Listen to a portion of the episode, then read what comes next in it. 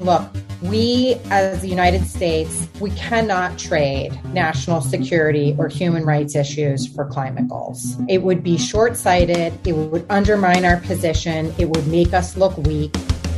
It is the week of September 20th, and welcome to episode 98 of Fault Lines, the National Security Institute's podcast that explores the disagreements between the political left and right on issues in national security and foreign policy. Today, we have our guest, Matthew Ferraro, NSI Visiting Fellow, Senior Counsel at Wilmer Hale, and former intelligence officer. Our newest panelist, Sarah Stewart, NSI Visiting Fellow and Executive Director of Silverado Policy Accelerator, Jamil Jaffer, NSI Founder and Executive Director and former Chief Counsel and Senior Advisor to the Senate Foreign Relations Committee, Lester Munson, a senior fellow at NSI and former staff director of the Senate Foreign Relations Committee, and myself, Haley Lernahan, policy program coordinator at NSI.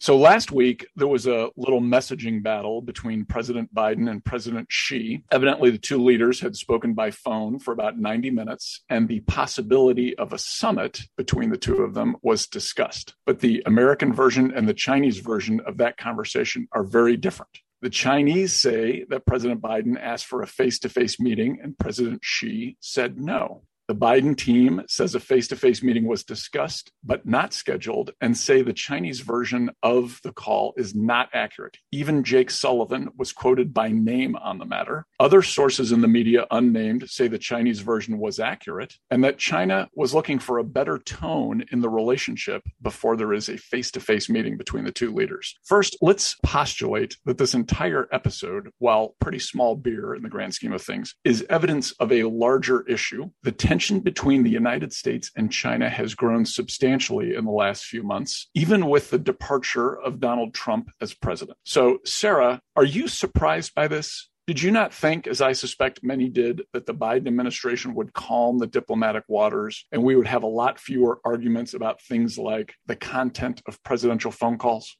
Thanks, Les. I mean, I have to say that I'm both surprised and I'm also not surprised at all. And I'll tell you why. So I think on the one hand, a lot of people assumed that Biden was going to go easier on China than Trump did. And, you know, let's be honest, Trump set a pretty low bar when it came to diplomacy, and he did his level best to agitate the Chinese and the North Koreans and a few allies as well. But the, you know, the same line of thinking also harkens back to the days, I think, of the Obama administration and the pivot to Asia to counterbalance China through a major regional trade deal that didn't include the Chinese but Obama was also working with the Chinese, you know, on, on a range of, of matters. I can remember being in a lot of the strategic and economic dialogue meetings.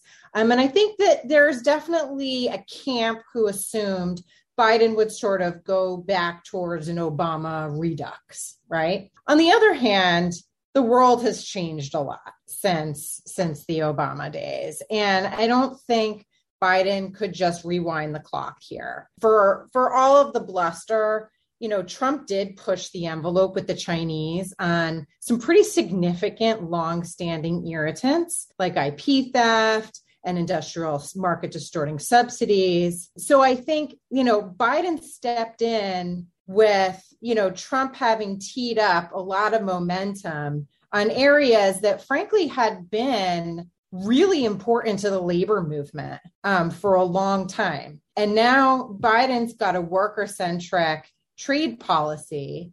And so moving away from some of those Trump era policies is going to be really difficult. And he would look weak on trade, weak on human rights, and you know potentially lose whatever leverage that that Trump gained, um, which you know came at the expense of, of, of businesses you know, who were were not uh, particularly excited about having high tariffs and and the like, you know, for for uh, for a few years. So, I mean.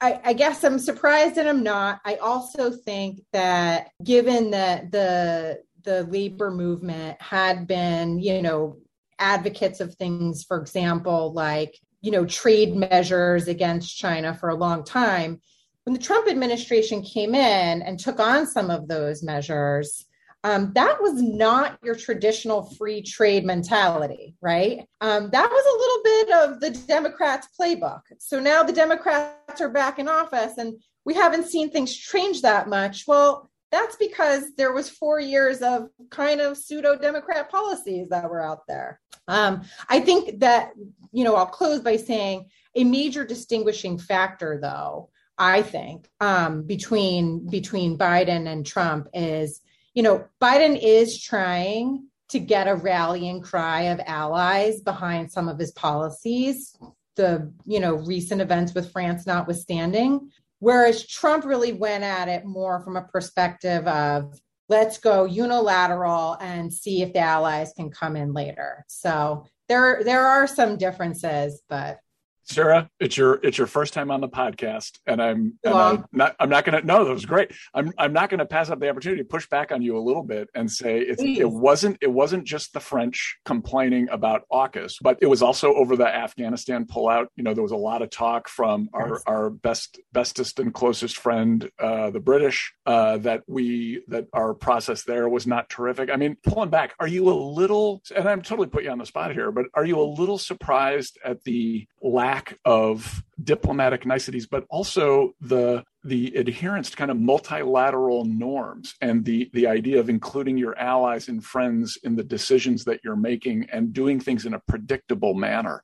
Like it's not it's not just this one little episode with Xi or even the the broader question of of AUKUS the new uh, coalition between the US Australia and and the British was also our pullout from Afghanistan. I mean it's been a couple of things in a row here. Is it is it set a little funny with you? Yeah. I mean it again I think that I think that there's a lot of people who thought this was Obama redux. It's not. World has changed. It's not Trump redux. It's not Obama redux.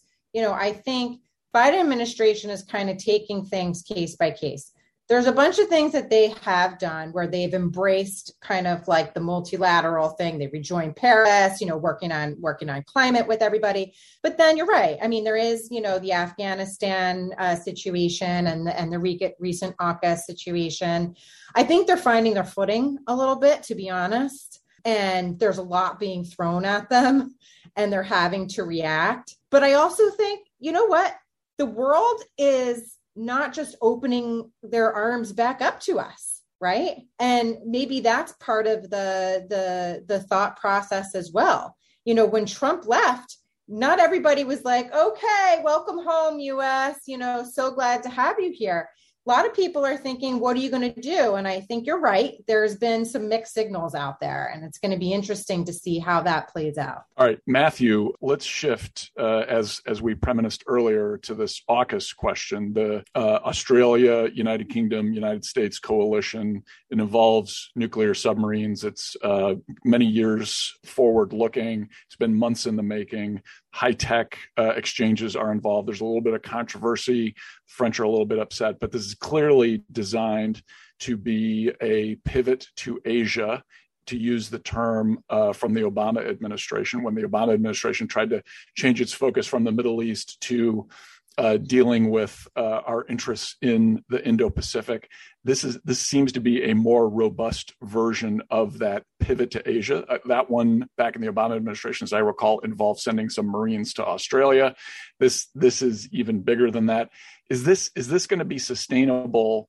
And um, it, it, in a way that perhaps the Obama administration version wasn't. Is this going to be a thing that that actually does enable the Biden administration to not focus as much on the Middle East and then and really bring to bear the the U.S. bureaucracy and and our diplomatic muscle to dealing with the the challenge from China. What's your what's your take? Sure. Thanks, Les. Well, first of all, thanks for having me on the podcast. Wonderful to be here with you all. So this is, I think, a huge win uh, and I think we need to situate this as a major inflection point in uh, U.S. Australia relations and indeed in our uh, posture in the Pacific. So let me make three quick points. The first is one that you alluded to there, which is that I think you have to see this uh, as a major inflection point, but along and along a continuum that really did begin in the Obama administration with the placing of 1,200 Marines in Darwin on the north coast of Australia, and that's part of a, a joint training program for 25 years. So that's a major generational commitment to our presence in Australia. But second, like absolutely, this is a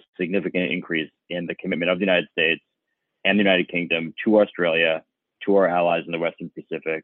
These submarines can help protect the vital shipping routes to the South China Sea from China's encroachment. They can protect, most importantly, Taiwan and Japan, which are the keystones in the security architecture of maritime Asia.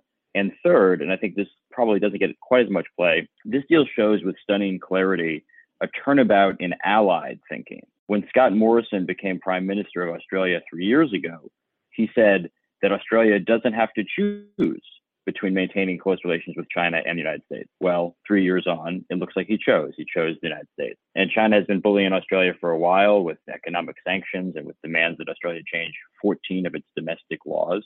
Sort of pause on that for a moment. Imagine getting a demand from China, you have to change your domestic law. And this is blowback. Taiwan has reacted notably as well, announcing on September 16 a proposal to spend over $8 billion in the next five years on missiles, ships and other arms to repel a possible Chinese invasion. These developments are important in my mind because China's rise to hegemonic status in the Pacific will only be prevented by a conglomeration of allies, and they need to choose to stand with us against Chinese domination and to share the burden of doing so. Beijing realizes this, and that's why one of the reasons anyway why their reaction has been so outraged.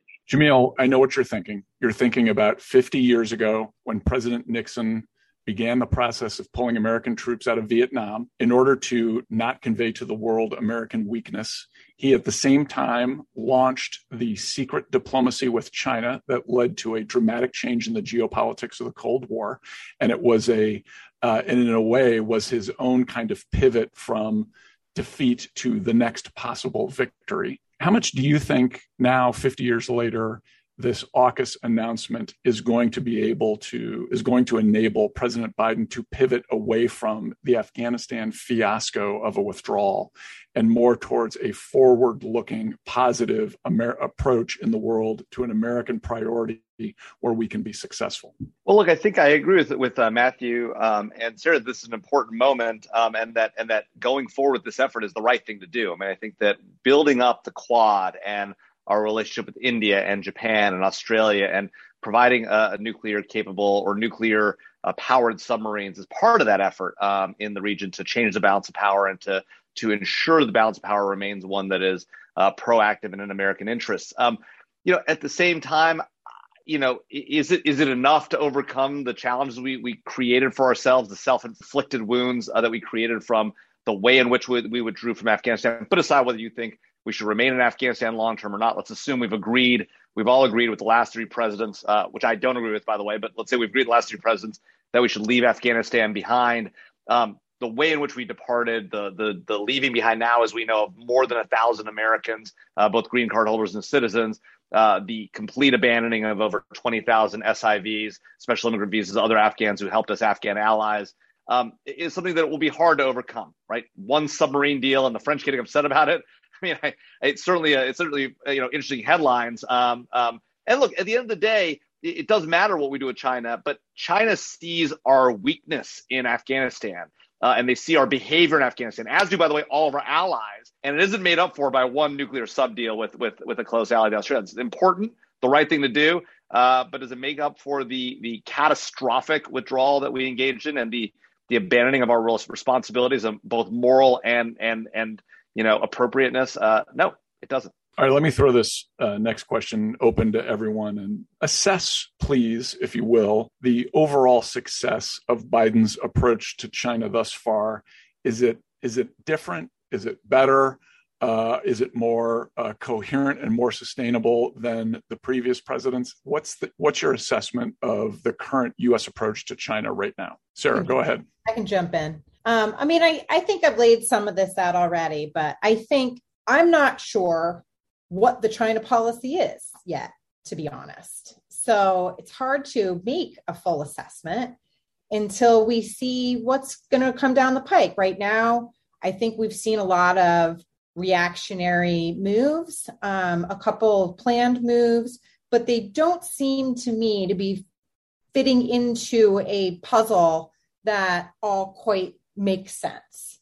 I think one of the first things that I'd like to see is, you know, something public that lays out what the strategy is across a host of a host of issues, right? And this was an issue that I had, you know, under the last administration as well. So it's not unique to the to the Biden folks, but how are we knitting together the full strategy when we look at the financial sector and how Wall Street's dealing with China, to human rights abuses in Xinjiang, to trade, uh, you know, tariffs and, and export controls, to our more strategic interests with allies and with China, to climate change. What's the overarching strategy? I'm not sure I know what it is yet.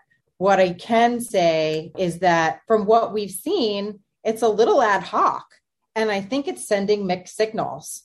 And I think there is no room for us to look weak on these issues. We need to be partnering with allies. We need to be sending clear signals to our allies, to our adversaries about where we stand on all of this because this is the sort of next, you know, next battleground.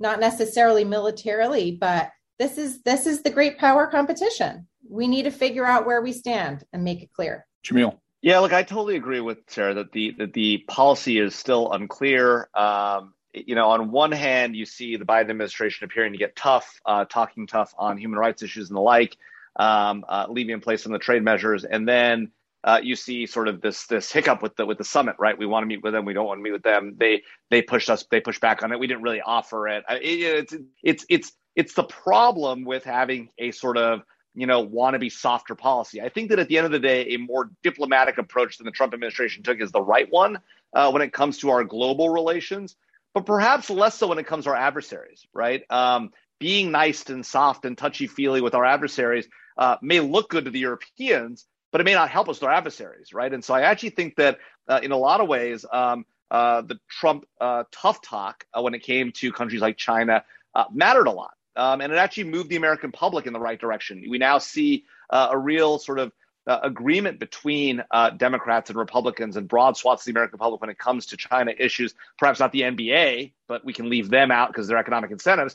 Um, you know, but and and maybe other big businesses who need to learn a lesson about what it means to be uh, overly supportive of, of uh, authoritarian regimes uh, that intern a million people in in, in gulags, um, and maybe we need to hold them to account for that. Um, but but look, I think that you know President Trump's tough talk and and the experience of COVID and PPE and pharmaceutical precursors and all that has brought the American people around to a point of view on on China that I think is uh, much more unified than it has been in the past. And now the question is, is can can President Biden capitalize on that uh, to make a difference? And he hasn't shown yet the aggressiveness uh, with which he ought to he ought to take advantage of this now you know, sort of large unanimity on Capitol Hill and amongst the American public. Matthew. So I'm gonna, uh, I guess I have to disagree since it's a podcast. I think y'all are not being nearly bullish enough on on the Biden administration, and I think that there's there's a certain temptation to confuse the peripheral with the principal, right? The central and the peripheral. Like it, the, the disagreement over whatever over this summit, whether who said what to whom,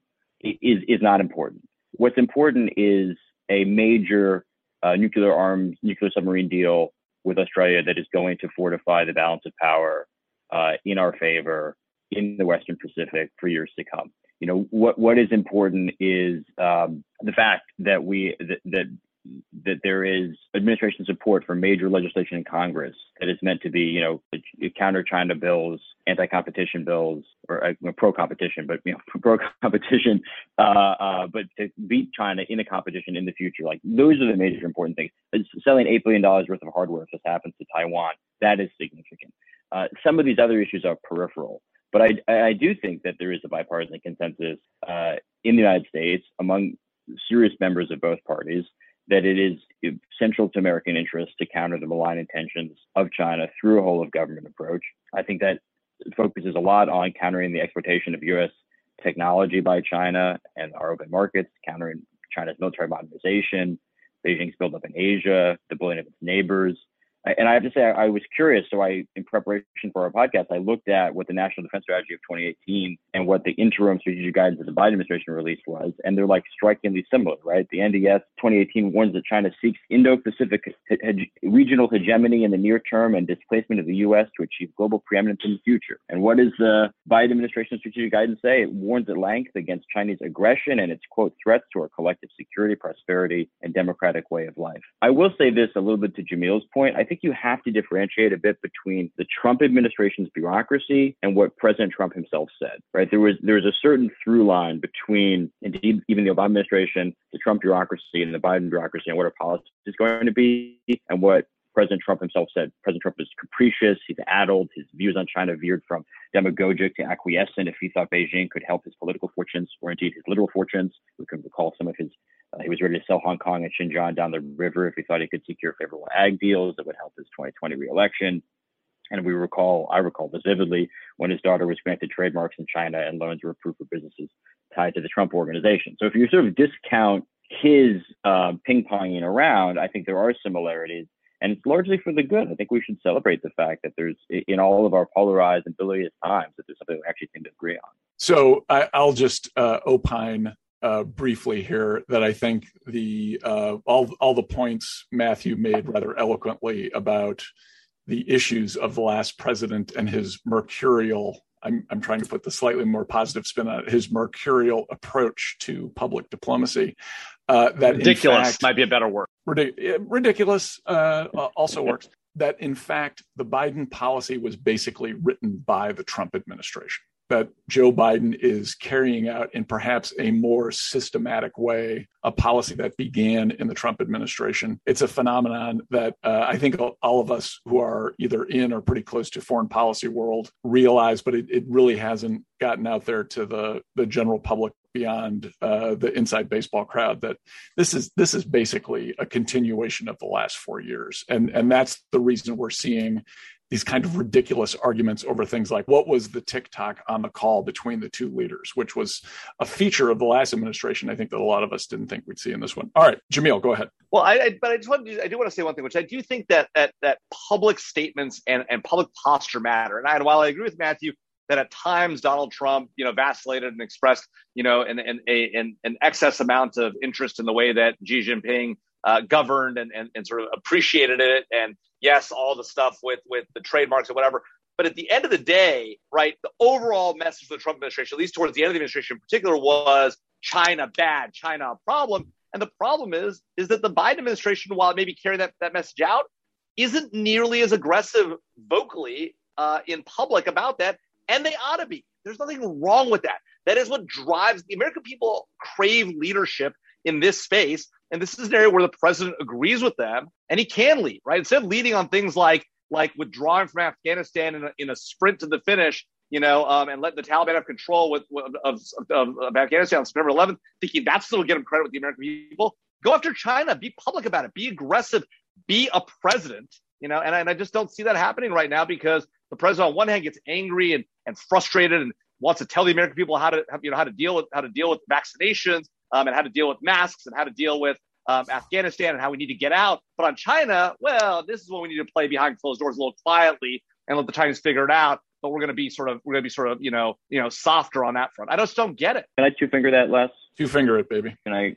All right. So r- real quick on that. I mean, I um uh, I disagree with, with some of what you said, Jamil. Uh, I do think in differentiated credibility, I'm not sure our credibility is like our support for Taiwan is really questioned when we pull out of Afghanistan, but let's put that wait. to the side for a moment. I will agree well, with you. Let's talk about I that. will agree with, wait, well, no, I, I, think it's, I think it's true. To, I mean, when we left Vietnam 10 years before I was born, I don't think that people honestly thought that we were going to abandon Berlin, right? I mean, I just think that there, that there are different co- credibilities, context deter- determinant. I don't think that everyone thinks that what we've been saying we were doing for decades, which is to say leave Afghanistan, really affects people think we're going to do in Taiwan. But I do want to get to something where we do agree, and I do think the Biden administration should do something very specific, which is we should be clearer what the stakes are. I think about China. I think we talk very gauzily about threats to the rules-based order, to international law, and all of that stuff. But what does it really mean for China to become the preeminent power in the wealthiest part of the world in Asia? Like, what does that actually mean for American way of life? And I think we see that sort of writ small with what happens in Hollywood now, where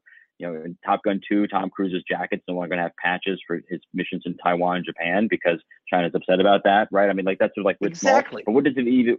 But what does it mean when exactly? So I, I think we need to be, be much more specific. Like, what does it mean when um, they're called the shot? And I have to say, I was listening to a podcast by an old friend named Bridge Colby, so I'll plug uh, plug him in his new book, Strategy of Denial. And he said this, and I thought it was exactly right. So this is an area where I do think, and it's not just I, I, I give the administration should do it because they're of course president, uh, and in charge. But I think all parties should talk very specifically about what does it mean to have um, a totalitarian state, which is the Chinese government, in charge of the wealthiest part of the world. Like, what does that mean for your pocketbook? And in a weird way, I think that people understand that when they see you know steel closures and all of that in a sort of visceral way. But it would be better if we could enunciate it more clearly. All right, I'll pause. Well, can I can I bring Sarah in on this conversation though? Because because I want to I want to get Sarah's thought on this, which is Matthew made this really eloquent point about how you can't connect what we did in Afghanistan to what we what we might do in Taiwan. But let's be serious, Sarah. Do you think anybody thinks that we're really going to defend Taiwan if if that the Biden administration, much less the Trump administration, or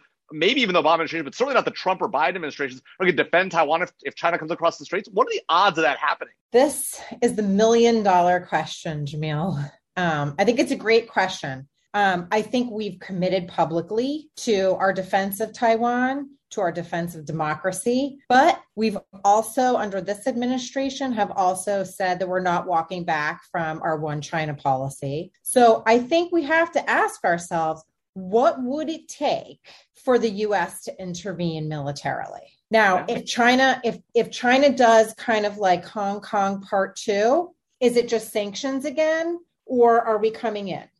Um, what if China, you know, were to step in and cut off, for example, um, U.S. supply to advanced chips made in Taiwan? Does that sort of tip the balance?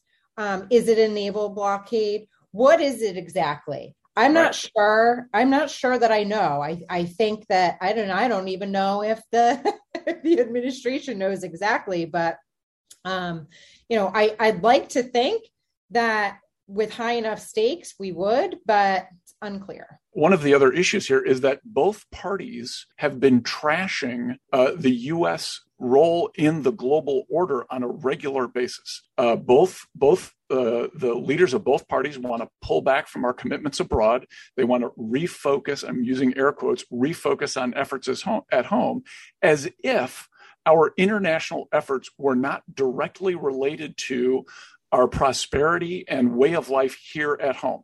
The two are inextricably linked. Both parties have been willing to just throw that away, and they're not willing to make the very hard argument that, hey, we're in Afghanistan. It's good for us to be in Afghanistan, or we are pursuing free multilateral free trade deals like the Trans Pacific Partnership because that it is in our interest to do so. Both parties have given up on that argument, making it a much heavier lift to then go back to the American people and say, hey, we need to risk blood and treasure here for the security of Taiwan, people are going to say, are you crazy? We didn't do any of those other things. Why would we do this one? Well, you know what it takes, Celeste, to make that happen is leadership from the White House. You know, we've lacked for the last going on now 16 years by the end of this administration leadership in the White House. President Obama wouldn't do it. He led from behind, as he even said himself, right? President Trump, I mean, are you kidding, right? And Joe Biden, who every, adults are going to be in the room now, right? It doesn't appear the adults are the room. It appears we've got we've stick with the same foreign policy, which is retreat, you know, not be a friend to our allies, not be an enemy to our adversaries. And one nuclear sub deal does not make a new alliance relationship. I like it. It's the right thing to do. We need a lot more of that. Then we can talk. All right, let's flex a little bit here. Uh, Sarah, you've done some work on trade issues with uh, respect to the environment. One of the big variables in the Biden approach to China is, in fact, the issue of climate change and the work of John Kerry. The administration has said it won't sacrifice any national security or human rights concerns for progress on the climate front, but that just doesn't seem realistically possible to a lot of us. What are your thoughts? This is a great question and one that's unfolding. Um, you know, in this week, a little bit at the UNGA meetings and, you know, in the lead up to the next uh, climate COP. I mean, look, we as the United States, we cannot trade national security or human rights issues for climate goals.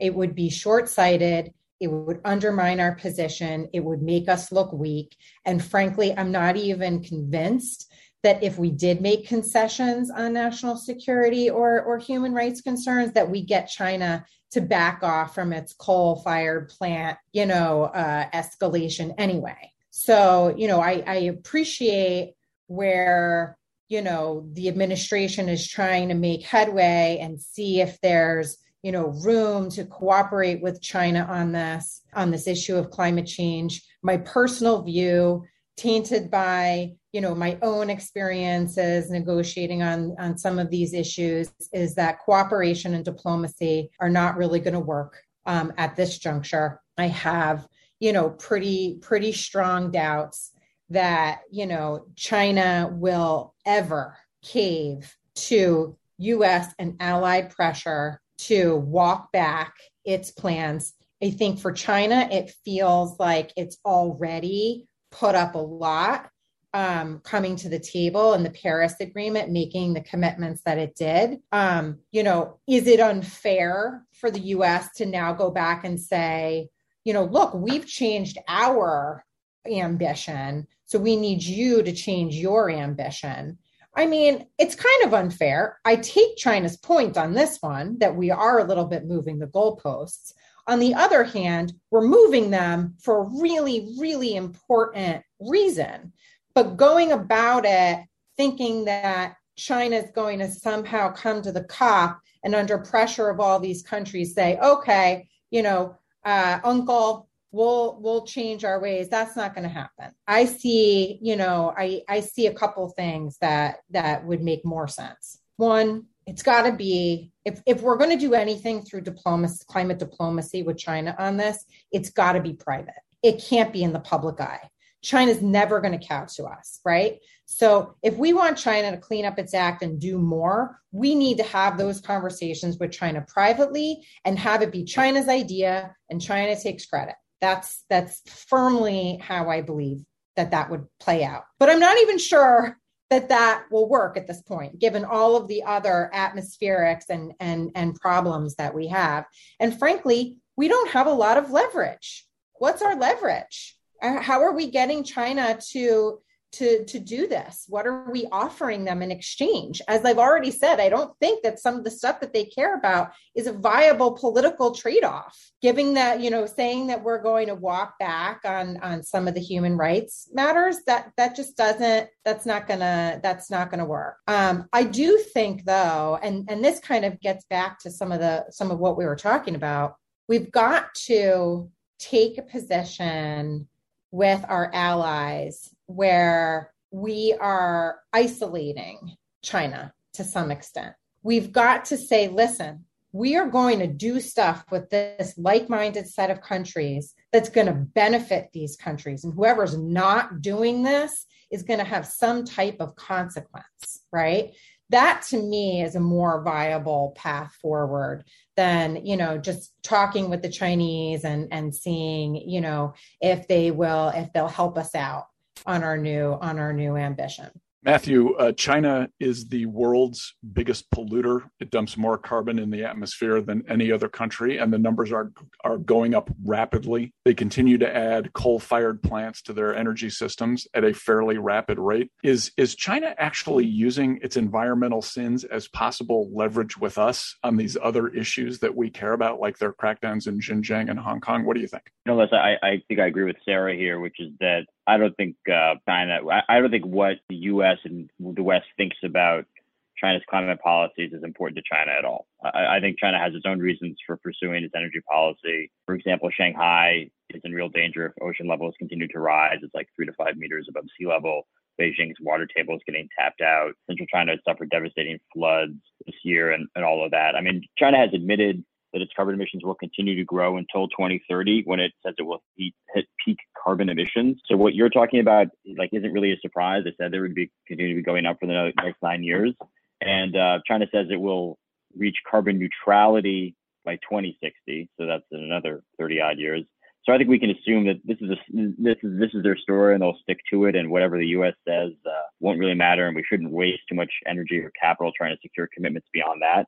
I think we should focus, as I said before, on the major issues. We should ignore the peripheral ones, central on the focus on the central ones, and that is preventing Chinese power projection into South Asia and the Western Pacific and turning our major allies into tributes of Beijing. So I think that's where we should focus our energy. Jamil, what what's your assessment of how much of a factor climate concerns should play into the things we're pursuing with the Chinese government? Is uh, a, a reduction in Chinese carbon outputs significant enough to us that we should at least contemplate sacrificing some of these other priorities or no? I think Sarah has exactly right. I mean, this idea that we would that it would make a difference even if we did, um, uh, I don't. I think is exactly right. I don't think it would make a difference. And I think at the end of the day, we've got to put we've got to figure out how to rack and stack our priorities. And no doubt, climate change is a priority that we have to keep in mind, and that does have national security implications. I don't I don't deny that there are national security implications to uh, a changing climate that to deal with refugee flows and the like. At the same time, as an order of relative magnitude, right? If we're talking about our trade situation with China on, on a pound for pound basis, or um,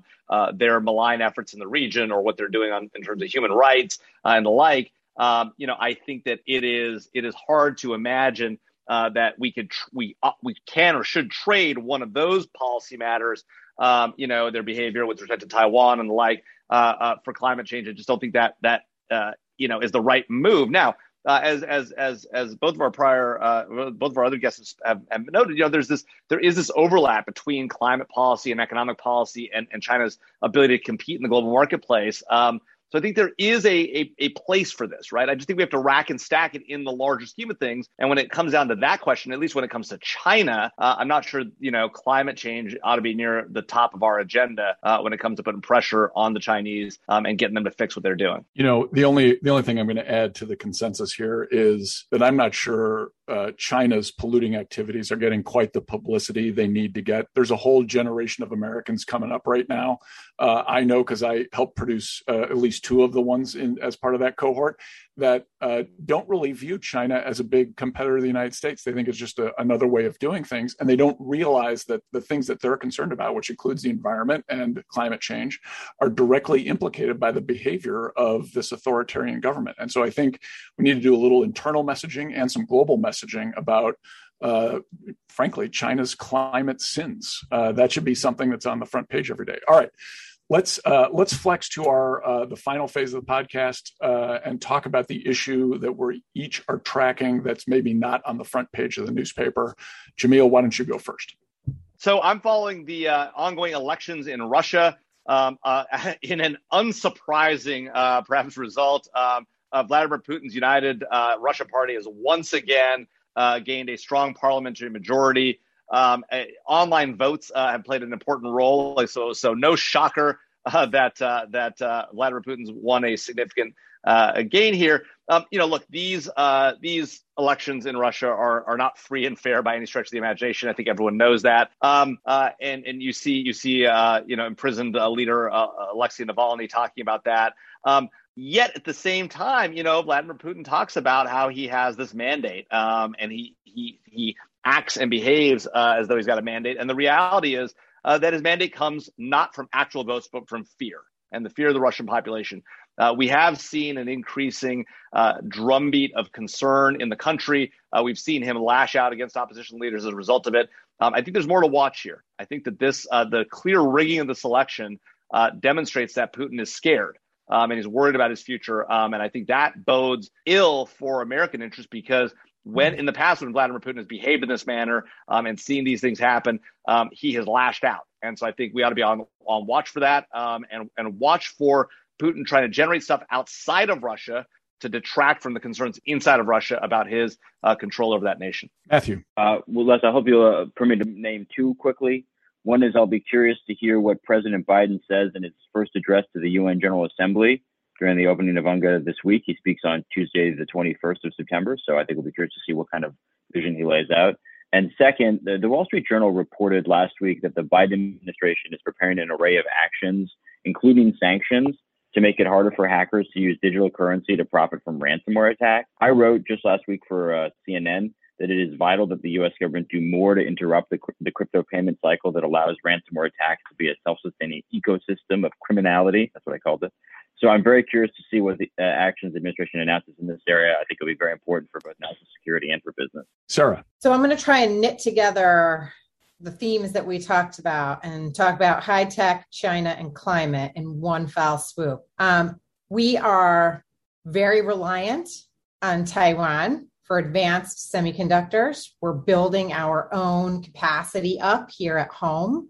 Um, that has been front page news. Um, but what hasn't is the amount of contribution that semiconductors can make to advancing our climate goals. And I think that as we think about expanding production here in the US, and as we think about, you know, creating new market opportunities for US made chips, we should be thinking about how we marry that with this administration's goals of getting to net zero by 2050 through smart grid, through electric vehicles, water pumps, wind turbines, all of which are very reliant on chips. So I, I think you know I've I've heard a little bit of uh, of discussion about this coming out of the administration. Be really interested to see where this goes. So uh, great. The thing I'm tracking is the crackdown inside of China on capitalists,